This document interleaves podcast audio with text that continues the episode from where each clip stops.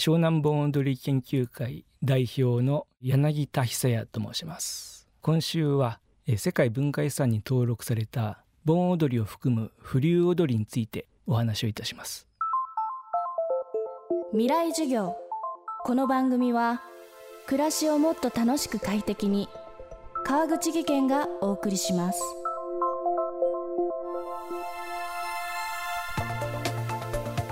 去年11月ユネスコが盆踊りをはじめとした各地に伝わる日本の民族芸能風流踊りを無形文化遺産に登録することを決定しました。これを受けて政府も風流踊りについて魅力を世界に向けて発信するために最大限努力していくという姿勢を見せており各地で登録された伝統的な踊りを改めて PR する動きも活発に。インバウンド回復というタイミングもあって今後観光コンテンツとして注目を集めることも予想されます。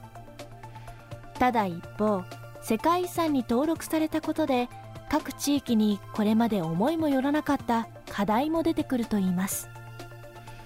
未来授業3時間目。テーマは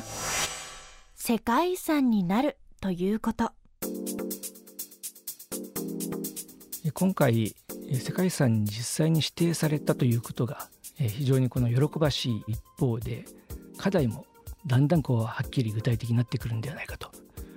例えば今回指定された風流踊り盆踊りその多くはですね、まあ、地域で、えー、自分たちの土地のお祭りとしてですね非常に規模も、まあ、ある意味では小さくですね30人40人というような規模でこれを開催してつないできたというような側面もあるんですね。まあ、そういったところに突然たくさんの海外からのお客さんが例えば団体で訪れたとなった時にえ誰が一体その人たち、え例えばガイドをしたりですね導いたらいいのかと、まあ、こういったことも問題としては発生すると思います。えこれまで世界遺産の指定を受けてきた地域で、え例えば受け入れに関して、まあ、どんな、ま課題とか問題点があったかと、まあ、有名な例でいきますと、まあ、例えば富士山ですねあまりにも人が増えすぎてこれが環境に対して影響がですね出てしまうということから入山規制あるいは入山料といった問題が出てきたりですとかあるいは熊野古道のような場所ですね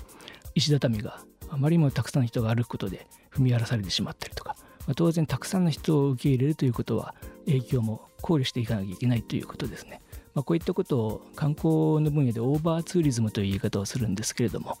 まあ、その問題にこれから、えー、世界遺産指定を受けた今回の各地域がですねある意味では直面していくことになるわけですので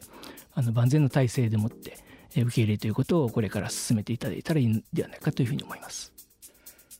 また柳田さんは今回世界文化遺産に登録された踊りだけでなくその近隣の踊りにも注目してほしいと話します。世界遺産に実際に指定された、まあ、団体という意味では、まあ、41箇所がですね指定を受けたわけですけれどもこの指定を受けた41箇所だけがすごい素晴らしいそういう意味ではないんだと思うんですね。つまりそれぞれの指定を受けた踊りですとか、まあ、芸能には実はあの非常に同じ系統のですね、まあ、踊りとか文化というものがですねその指定地域の周辺にたくさん存在しているっていうことがあるんですね。指定を受けたところは非常にその中でも有名な中心的な代表的な、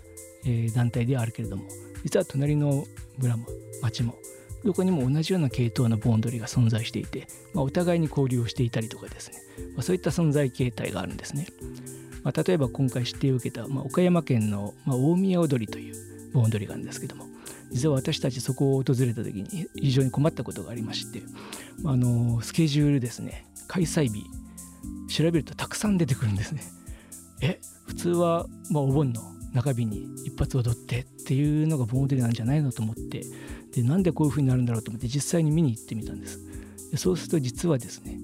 最後の日に大宮神社というところで最大規模の、まあ、最後の、まあ、まとめの、まあ、盆踊りがあるんですがそれに至る前に1週間2週間その大宮地域のさまざまな集落で1日ごとに今日はこちら今日はこちらという形でもう踊りをですね踊り継いでいくんですね。でそのそれぞれの地域のまあ、踊りの集大成という形で最後にみんなで大宮の、えー、鎮守様で踊ろうよと、まあ、こういった形で大宮踊りというのが実は存在していたとなるとここは果たして一箇所のまあ、盆踊りと言えるのだろうかという話があると思います。まあ、今回指定を受けた中で郡上踊り有名な、ま、盆踊りですけれども、まあ、そのすぐ隣の町で、えー、白鳥踊りという、ま、盆踊りがあるんですね。まあ、この中で実は踊っている踊りというのは郡上踊りのメニュープログラムとも、一部重なっているんですね。で地域も近いので、えー、白鳥踊りで踊った方がその後郡上踊りへ来たりとか郡上で踊った方が白鳥へ行って踊ったりとある意味兄弟的な、まあ、芸能であるということもあると。ただ今回、まあ、指定を受けたのは郡上踊りということにはなりましたけれども、まあ、そういう形で地域の中に実は同じ系統の芸能っていうのが星座のように存在しているので今回むしろ喜んでいただきたいのは名前としては分からなかったけども自分たちが文化遺産として認められたんだというふうにまあ感じていただいてそのそれぞれの周辺の地域の同じ芸当のですね、えー、民族芸の皆さんもこれはみんなで喜んでいただいたらいいんじゃないかなと、まあ、皆さん、まあ、十分それをこう誇りにできる今回の指定だったんじゃないかと思います。未来授業今週の講師は湘南盆踊り研究会代表の柳田久也さん。今日のテーマは世界遺産になるということでした。明日も柳田さんの授業をお送りします。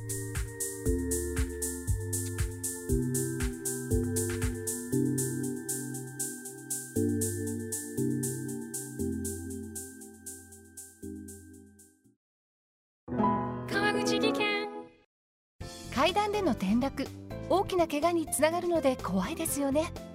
足元の見分けにくい階段でもコントラストでくっきり。白いスベラーズが登場しました。皆様の暮らしをもっと楽しく快適に。川口技研のスベラーズです。未来授業。この番組は暮らしをもっと楽しく快適に。川口技研がお送りしました。